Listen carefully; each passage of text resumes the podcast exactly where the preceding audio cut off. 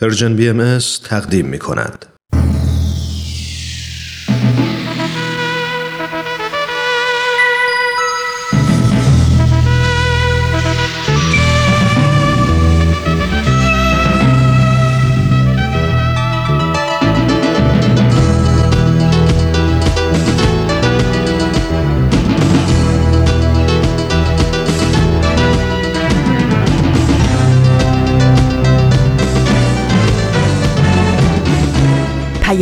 دوست.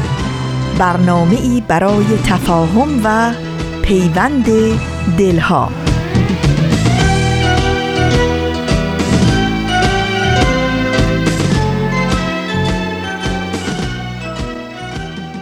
با گرمترین درودها و بهترین آرزوها از فاصله های دور و نزدیک به یکایک شما شنوندگان عزیز رادیو پیام دوست.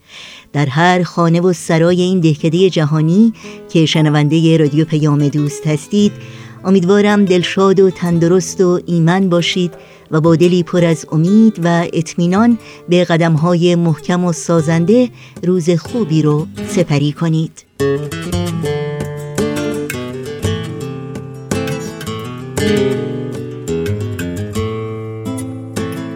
نوشین هستم و همراه با همکارانم میزبان پیام دوست امروز.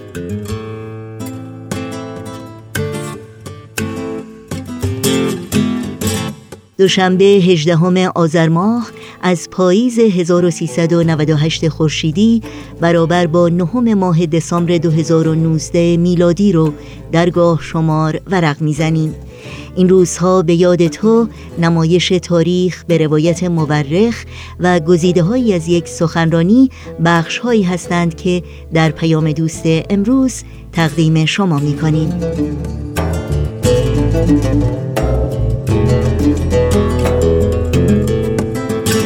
امیدواریم در طی ساعت پیش رو با رادیو پیام دوست همراه باشید و از شنیدن برنامه ها لذت ببرید. همچنین با مطرح کردن نظرها، پیشنهادها، پرسشها و انتقادهای خودتون ما رو در تهیه برنامه های دلخواهتون یاری بدین. برای اطلاعات راه های تماس با ما و همینطور اطلاعات برنامه های رادیو پیام دوست حتما سری به صفحه تارنمای ما بزنید و این اطلاعات رو جستجو کنید. آدرس وبسایت ما هست www.persianbahaimedia.org و اگر هم از کاربران شبکه های اجتماعی هستید برنامه های ما رو زیر اسم Persian BMS دنبال بکنید و در کانال تلگرام می‌تونید با آدرس Persian BMS contact با ما تماس بگیرید.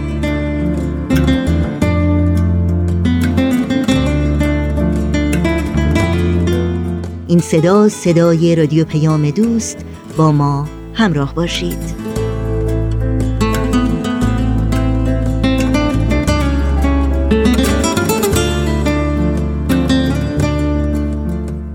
و ما این روزها با مناجاتی از حضرت عبدالبها یادی می کنیم از تمامی شهروندان ایران زمین از هزاران هزار زن و مرد و کودک و پیر و جوان انسانهای بیگناه و آزاده و انسان دوستی که با وجود تداوم شرایط سخت و پررنج و تحمل فشارها و محرومیتهای پی در پی همچنان بر اصول راستی و درستی و صداقت و امانت و برابری و برادری پای بندند و همچنان برای سازندگی و آبادی این مرز و بوم تلاش می کنند.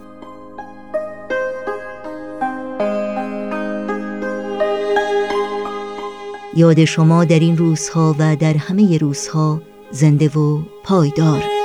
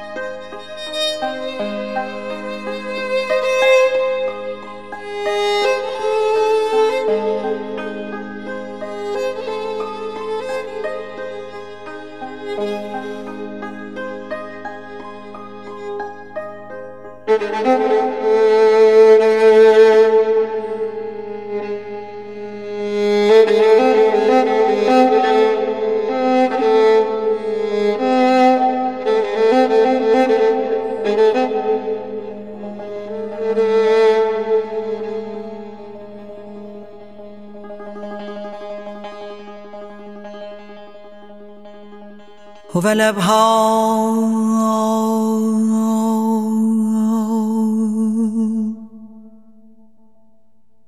ای پروردگار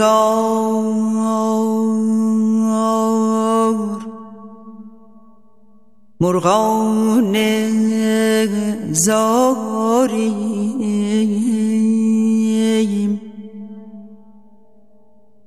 ولی در پناه تو. آشیانه نمودیم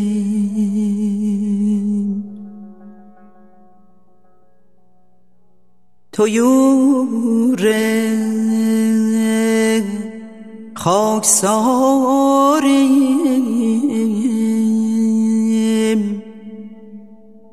ولی اوکار اقتدار جوییم و بی پر و بالیم. ولی اوج عظیم طلبیم و رفرف اعلا آرزو نمایی.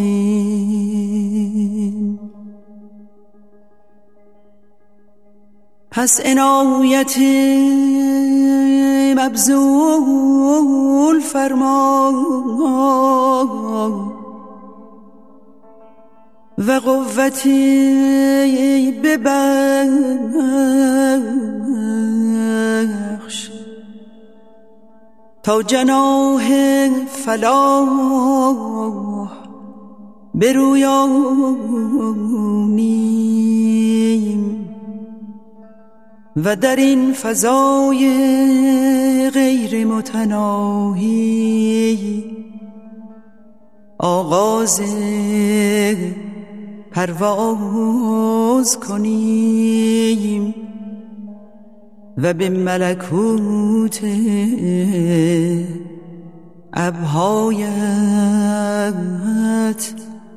دمساز گردیم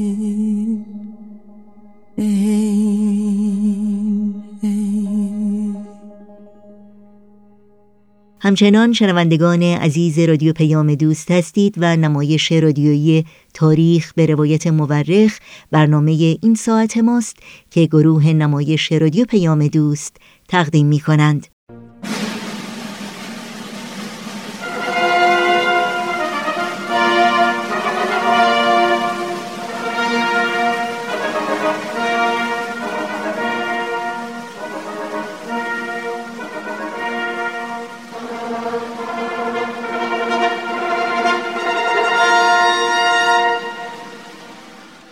تاریخ به روایت مورخ.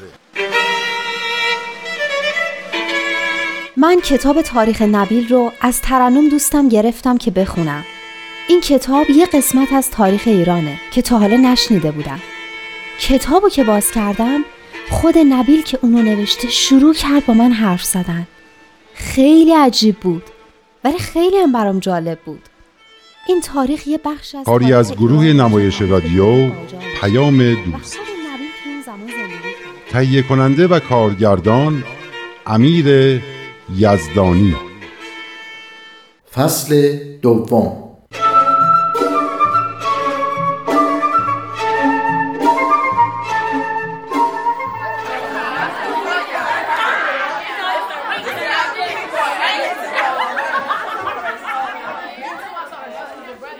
ترنو دیشب ادامه کتاب تاریخ باب دکتر محمد حسینی خوندی؟ آره چطور مگه؟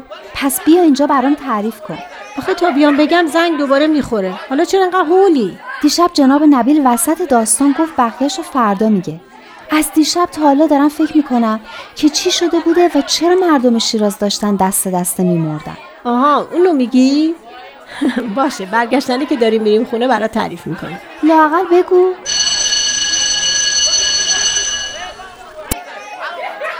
آخه یک کلمه می‌گفتی چی شده بود. بعد می‌رفتی.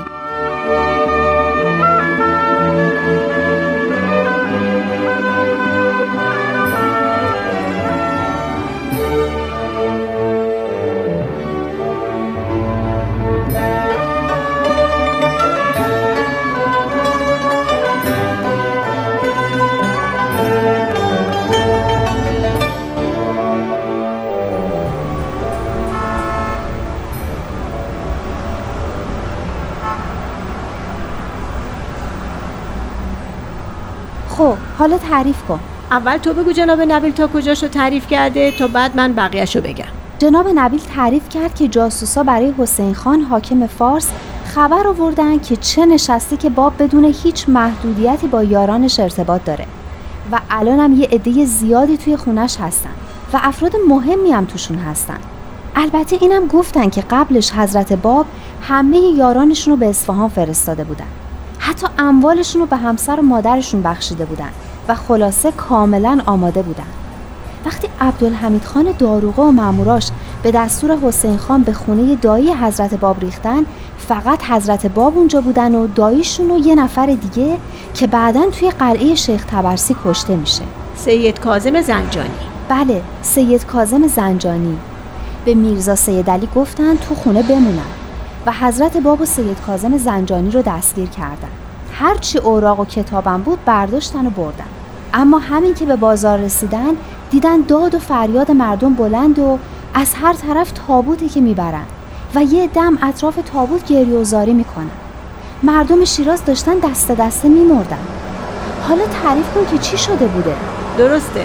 داروغه یعنی همون عبدالحمید خان حسابی وحشت می‌کنه و از مردم می‌پرسه چه خبر شده؟ یعنی همین سوالی که تو الان کردی. راستی از خوراکیات چیزی نمونده بخوریم ترنم. تو رو خدا اذیت نکن دیگه. آخه وقتی با این قیافه به آدم نگاه می‌کنی آدم حوس می‌کنه سر به سرت بذاره. خب بگو. مردم چی جواب میدن؟ مردم میگن وبا در شهر شایع شده و از نیمه شب تا به حال بیش از صد نفر از مردم شیراز کشته. چطور بوده که وبا شایع شده بوده اما داروغا و ماموراش خبر نداشتن؟ چون خیلی ناگهانی بوده. قبلش هیچ خبری نبوده. یه دفعه همه شروع می‌کنن به مردن. وقتی داروغه به دارالحکومه می‌رسه می‌بینه هیچ کس اونجا نیست. پس اینایی که می‌خواستن حضرت بابا بکشن کجا رفته بودن؟ نگهبان دارالحکومه به عبدالحمید خان میگه هیچ کس اینجا نیست. حسین خان فرار کرده. همه اهل منزلش گرفتار مرض شدن و حالشون خیلی بده. دو تا کنیز سیاه و یه نوکرش رو وبا کشت. خودش به اندازه در رفتن عجله کرد که حتی مرده ها رو هم دفن نکرد. با بعضی از اعضای خانوادهش به باغ تخت فرار کرد. اینم بگم که باغ تخت یه جایی بوده در حومه شیراز. جالبه که تا چند ساعت پیشش حسین خان داشته نقشه میکشیده که چطور حضرت بابا بکشه و پیروانشون رو تار و مار کنه. اما در عرض چند ساعت همچین خدا خودش رو تار و مار می‌کنه که وقتی حضرت بابا دستگیر می‌کنن اصلا نبوده که بخواد کاری کنه. این عاقبت کسی که بخواد در مقابل اراده الهی بیسته. حالا داروغه چی کار می‌کنه؟ عبدالحمید خان داروغه نمی‌دونست چی کار کنه. آخرش حضرت باب و سید کازم زنجانی رو به خونه خودش برد تا ببینه چی میشه. اما وقتی به خونه خودش رسید دید تنها پسرش هم وبا گرفته و به بستر مرگ افتاده. آدم دلش به حالش میسوزه. آره اینکه بچه یه کسی بمیره خیلی دردناکه. پسرش مرد؟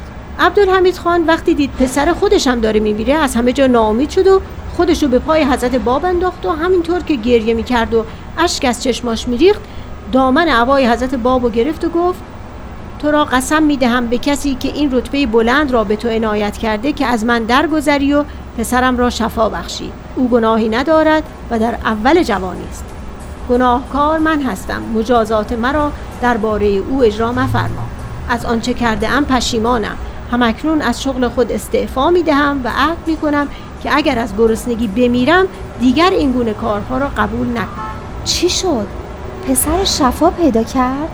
خب معلومه چه سوالی می‌کنم من پسر عبدالحمید خان شفا پیدا کرد و اونم بلافاصله برای آزادی حضرت باب اقدام کرد و برای حسین خان نامه نوشت و نصیحتش کرد که دست از اذیت حضرت باب برداره و گفت به خودت رحم کن به زن و بچه هایت رحم کن دست از این رفتار بردار زیرا اگر این وبا طول بکشد احدی زنده نخواهد حسین خان که از وحشت و ترس وبا حال و روز خودش رو نمی‌فهمید در جواب نوشت که حضرت باب را رها کند تا هر کجا که می‌خواهد برود به شرطی که در شیراز نماند. بعد هم از یکی از فامیل های حضرت باب سب کن یه دقیقه سب کن اینجا نوشتم. آره از جناب ابوالقاسم افنان که برادر همسر حضرت باب بود تضمین گرفتن که هر وقت حکومت خواست حضرت باب رو ظرف دو هفته به دارالحکومه بیاره. حضرت باب از خونه عبدالحمید خان یک سره به اصفهان رفتن و دیگه مادر و همسرشون رو ندیدن. اما این قضیه وبا خیلی عجیب بوده ها. اینکه یه دفعه وبا شایع بشه و این همه کشته بده تاریخش کی بوده؟ در مدارکی که از اون زمان هست و از جمله در نامه‌ای که از مستر هنل که در اون موقع نماینده انگلستان در بوشهر بوده به جا مونده تاریخ شیوع وبا در شیراز رو 22 سپتامبر سال 1846 نوشتن. که میشه شب 21 رمضان سال 1262 هجری قمری.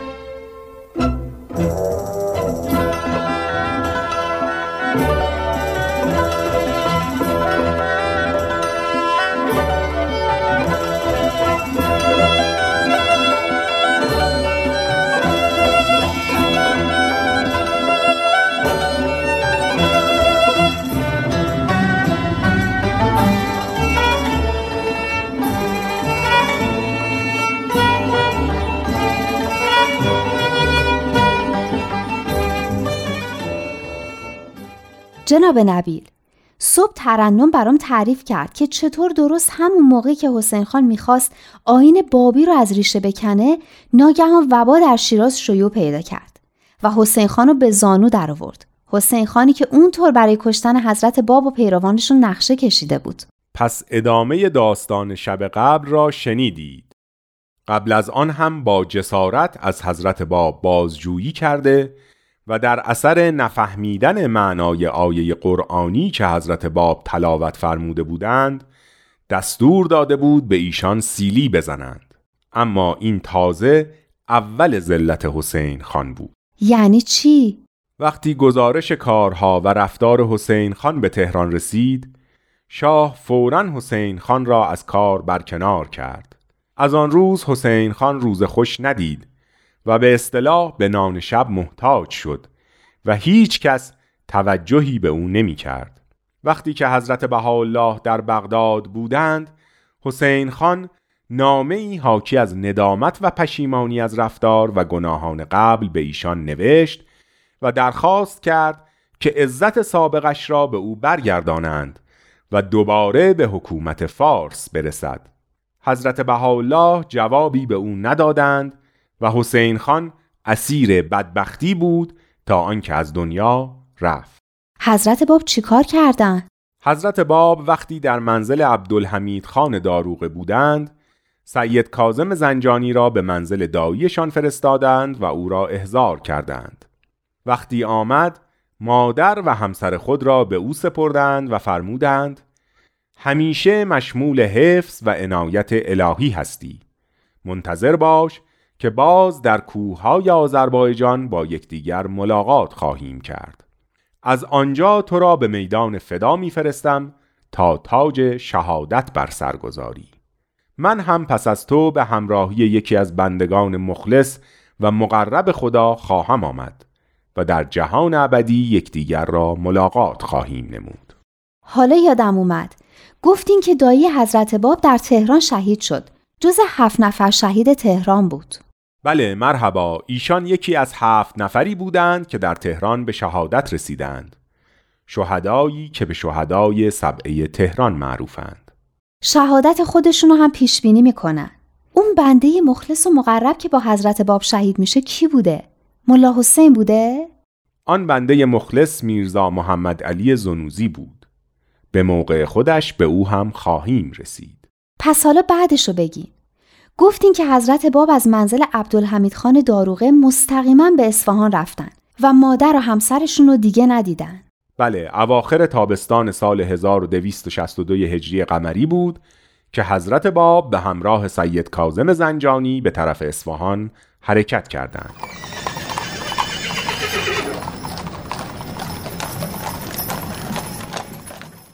یعنی دو سال بعد از اعلام رسالتشون در سال 1260 بله مرحبا. موقعی که به اصفهان نزدیک می شدند حضرت باب نامه ای به منوچهرخان معتمد و دوله حاکم اصفهان نوشتند که برای ایشان منزلی تهیه کند تا به آنجا بروند. وای وای دوباره یه حاکم دیگه. حاکم فارس که خیلی حضرت باب و بابیا رو اذیت کرد. حالا لابد نوبت منوچهرخان شد که ایشون رو اذیت کنه نه منوچهرخان حاکم اصفهان خیلی با حسین خان حاکم فارس فرق می کرد. او پس از اینکه نامه حضرت باب را که با نهایت احترام و فساحت نوشته شده بود دریافت کرد به میر سید محمد امام جمعه اصفهان که به سلطان العلماء مشهور بود دستور داد که کسی را به استقبال حضرت باب بفرستد و در منزل خیش با نهایت احترام و اکرام از آن حضرت پذیرایی کند. نامه حضرت باب را هم زمیمه نامه خود کرد. آفرین! پیداست که حاکم اصفهان مثل حسین خان ظالم نبوده. آدم معقولی بوده. حالا واقعا امام جمعه ازش اطاعت می‌کنه؟ بله سلطان العلماء برادر خود را به همراه چند نفر دیگر به استقبال حضرت باب فرستاد. وقتی حضرت باب به منزل سلطان العلماء نزدیک شدند خودش هم به استقبال رفت و با نهایت محبت و احترام ایشان را به منزل خود برد. اینجاست که باید گفت آفرین به اصفهانیا.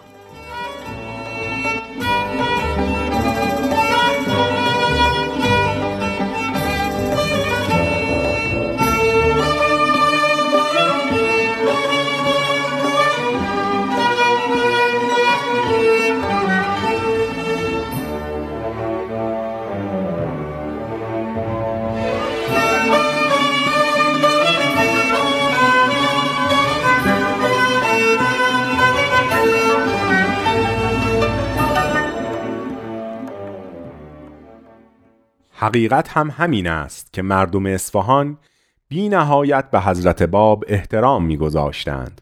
خود امام جمعه هم از همان اول نهایت محبت را نسبت به حضرت باب پیدا کرده بود به طوری که همه کارهای حضرت باب را خودش انجام می‌داد. آفتاب لگن را از دست نوکرش می گرفت و خودش آب به دست حضرت باب می ریخت و به کلی خود را فراموش کرده بود. چقدر امام جمعه اصفهانیا خوب بوده. البته امام جمعه شیراز شیخ ابو تراب هم آدم با انصاف خوبی بوده. میر سید محمد سلطان العلماء یعنی همین امام جمعه یک شب از حضرت باب درخواست کرد که سوره والعصر را برای او تفسیر کنند. حضرت باب کاغذ و قلم خواستند و با سرعت عجیبی بدون توقف تفسیر مفصلی بر آن سوره نوشتند.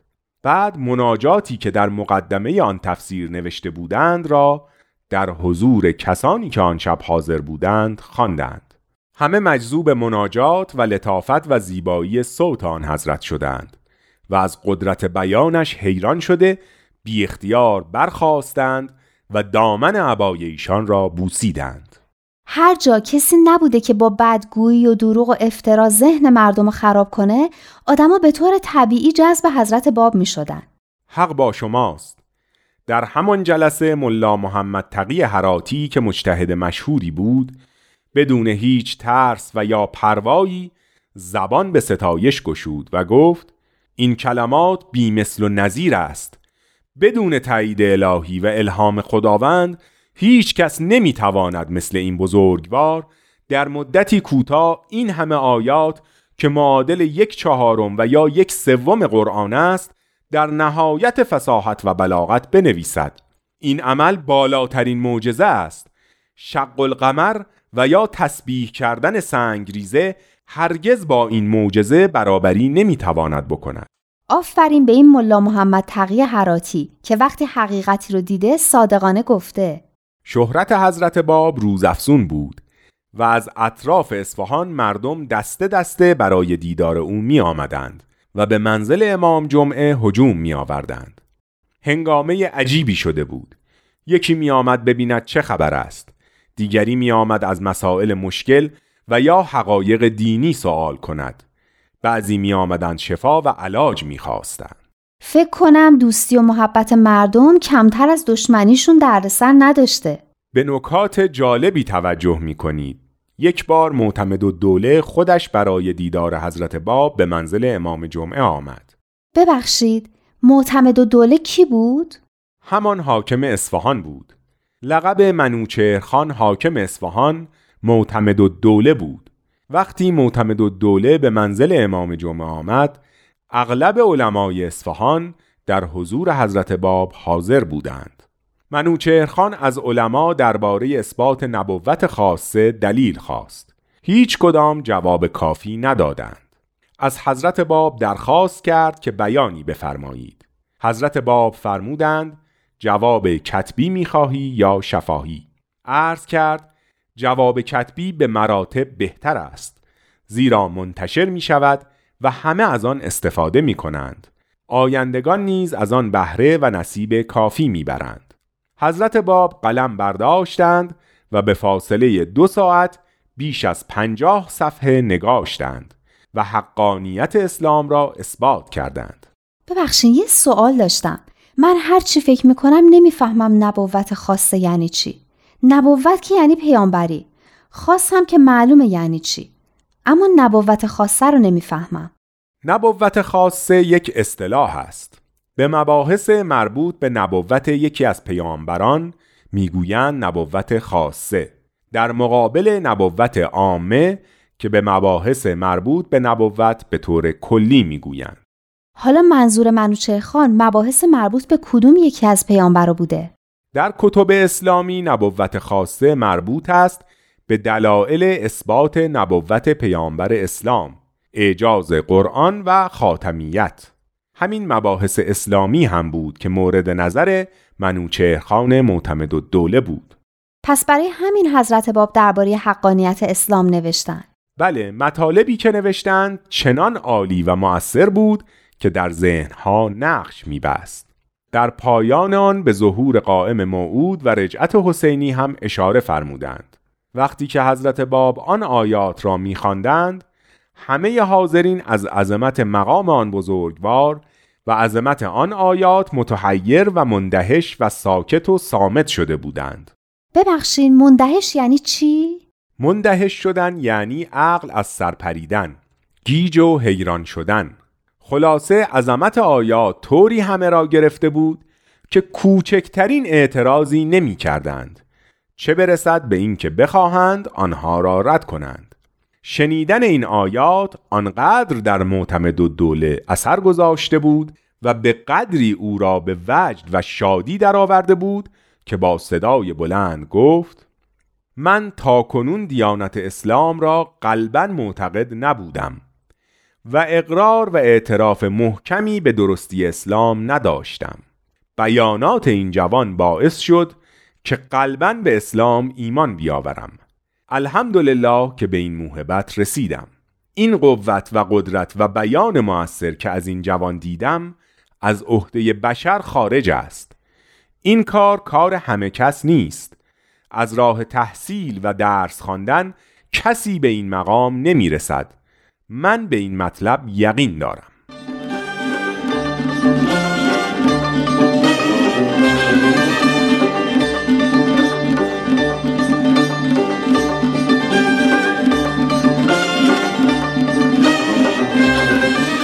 نمایشی رو از مجموعه تاریخ به روایت مورخ از رادیو پیام دوست شنیدید.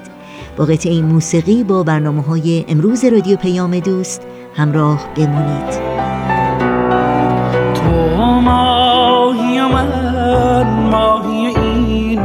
برکه کاشی. تو ماهی و من ماهی این برکه کاشی. اندوه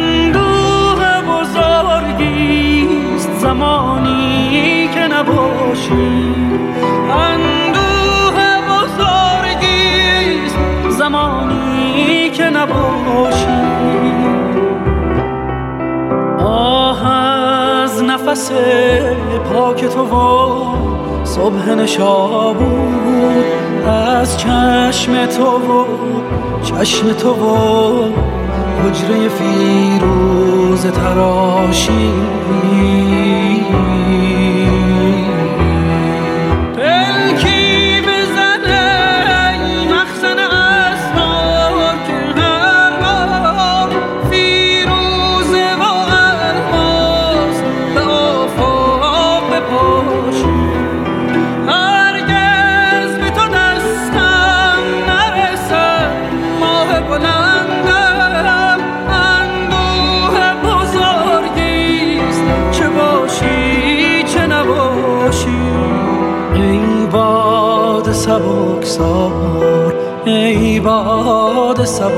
سبکسار مرا بگذر و بگذار مرا بگذر و بگذار. هشدار که آرامش ما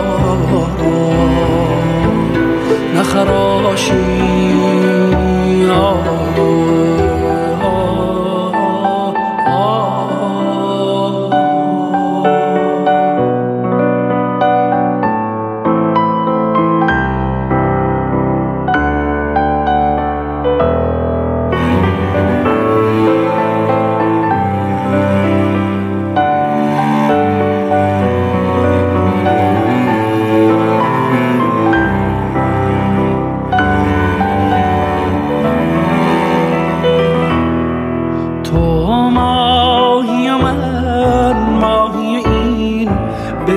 کاشی تو ماهی و من ماهی این برکه کاشی.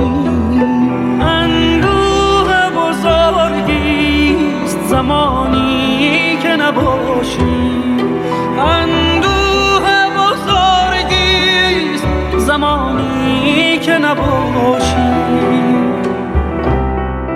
آهن نفس پاک تو و صبح نشابود از چشم تو و چشم تو و حجره فیروز تراشی.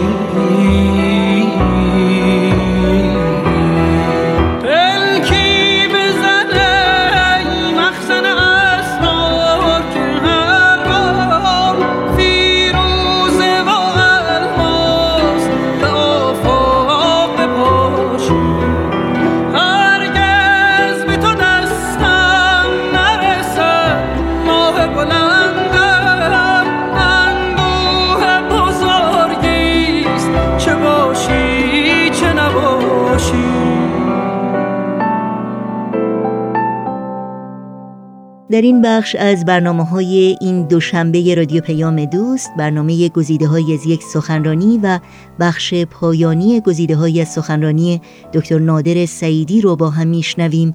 با عنوان از شاهنامه تا نامه به شاهان. دکتر نادر سعیدی نویسنده استاد جامعه شناسی و محقق برجسته ایرانی هستند و این سخنرانی رو در 28 مین کنفرانس سالانه انجمن دوستداران فرهنگ ایرانی ارائه کردند. با هم بشنویم.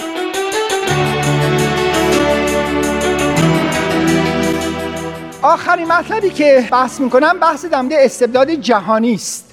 این هم اصلی محوری در سرتاسر سر نوشته ها و اندیشه حالا از جمله در نامه به شاهان.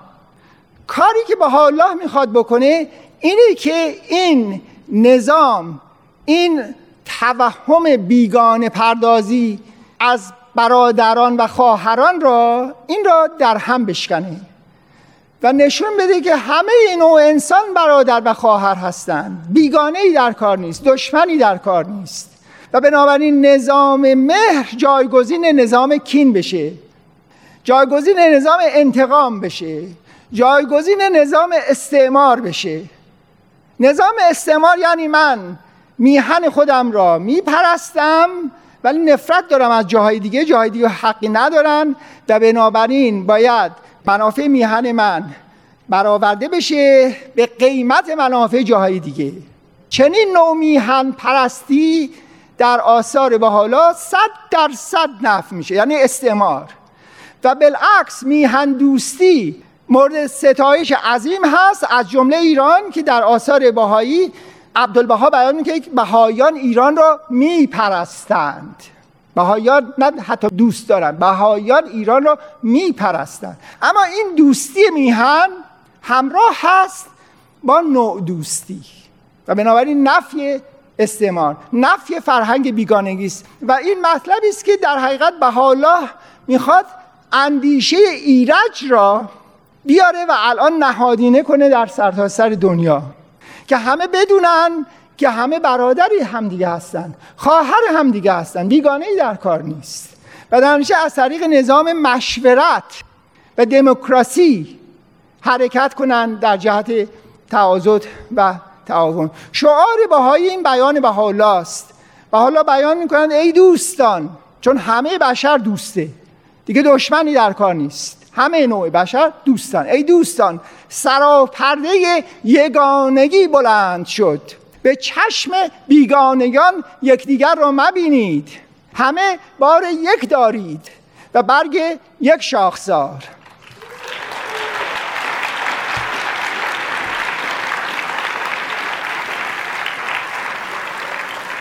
در اندیشه الله و در آثار او مکررن این مسئله تاکید میشه. در کلمات مکنونه که در اواسط 1850 هست و حالا به بشریت میگه می‌دونید چرا همتون از یک خاک خلق شدید؟ و بعد توضیح میده برای اینکه هیچ کس فخر نورزه بر دیگری و همه همدیگر رو یکی ببینید. این تاکید بر اینکه همه ما از یک خاک خلق شدیم نفی نجات پرستی است نفی بیگانه پرستی است و بیگانه پردازی است. نه پرستی بیگانه پردازی.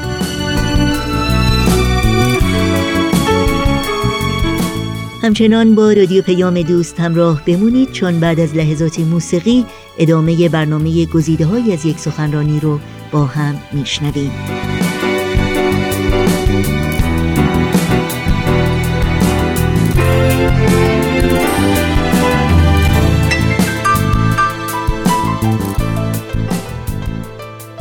علاوه بر این همون کلمات مکنونه که تاکید می‌کنه که انسان ها همه از یک خاک خلق شدن سرتاسر سر اون کلمات مکنونه بر هویت روحانی انسان تاکید می‌کنه که خدا در درون انسان حاضر هست. این مطلبی است که همینطور در کلمات مکنونه تاکید میشه. و بنابراین انسان به خاطر این جوهر و هویت و حقیقت روحانیش هست که همه انسان ها بلا استثنا مساویان مقدسن عزیزن زیبا هستند.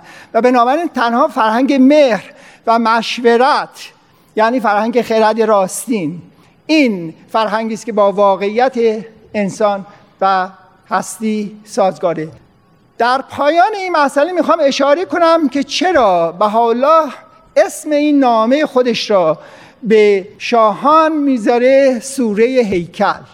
مفهوم هیکل مفهومی است بسیار وسیع و در همین نامه به شاهان چهار معنی گوناگون داره که همه به هم پیوستن و یکی از دیگری نتیجه میشه. اما اوج این معنا این است که به حالا داره بیان می‌کنه که بشریت الان وارد یک مرحله جدیدی شده از تحول و تکامل خودش.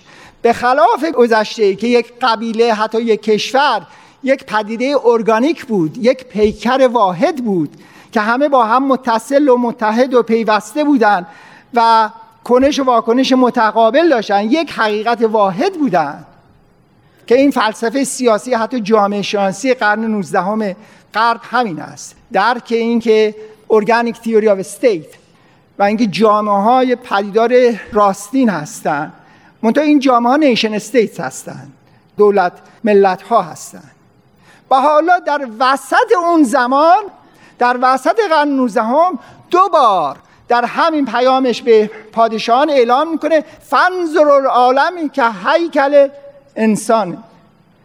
عالم را تمام عالم را به مانند یک پیکر واحد باید ببینید. و بنابراین این نکته که ما وارد یک مرحله شدیم که نه یک قبیله نه اهل یک مذهب بلکه نوع انسان همه شدن یک هیکل واحد یک پیکر واحد. همه یکی هستن همه در ارتباط متقابل هستن. این از نظر به حالا مبنایی است برای حقیقت نظام جدید و اگر آدم ها می‌خوان به طرف عدالت و خرد حرکت کنند باید مبنای کارشون اصل مهر و مشورت باشه به خاطر اینکه همه دنیا یکی شدیم. و در هم شکستن نظام بیگانگی در هم شکستن نظام استعمار در هم شکستن ظلم اقتصادی و اجتماعی و از این روست که سوره هیکل نامه به شاهان حالا دعوتی است به صلح دعوتی است به دموکراسی دعوتی است به عدالت اقتصادی و دعوتی است به یک اخلاق نوینی که اصل یگانگی خودش را جایگزین بیگانگی می‌کنه. این فرهنگ فرهنگ وحدت در کسرتی. یعنی کشورهای مختلف استقلال خودشون رو دارن تفرد خودشون رو دارن اما در این حال خودشون جزئی از نوع انسان می‌بینن و روابطشون با هم نه از طریق کین و جنگ بلکه از طریق خرد مشورت تحقق میپذیره.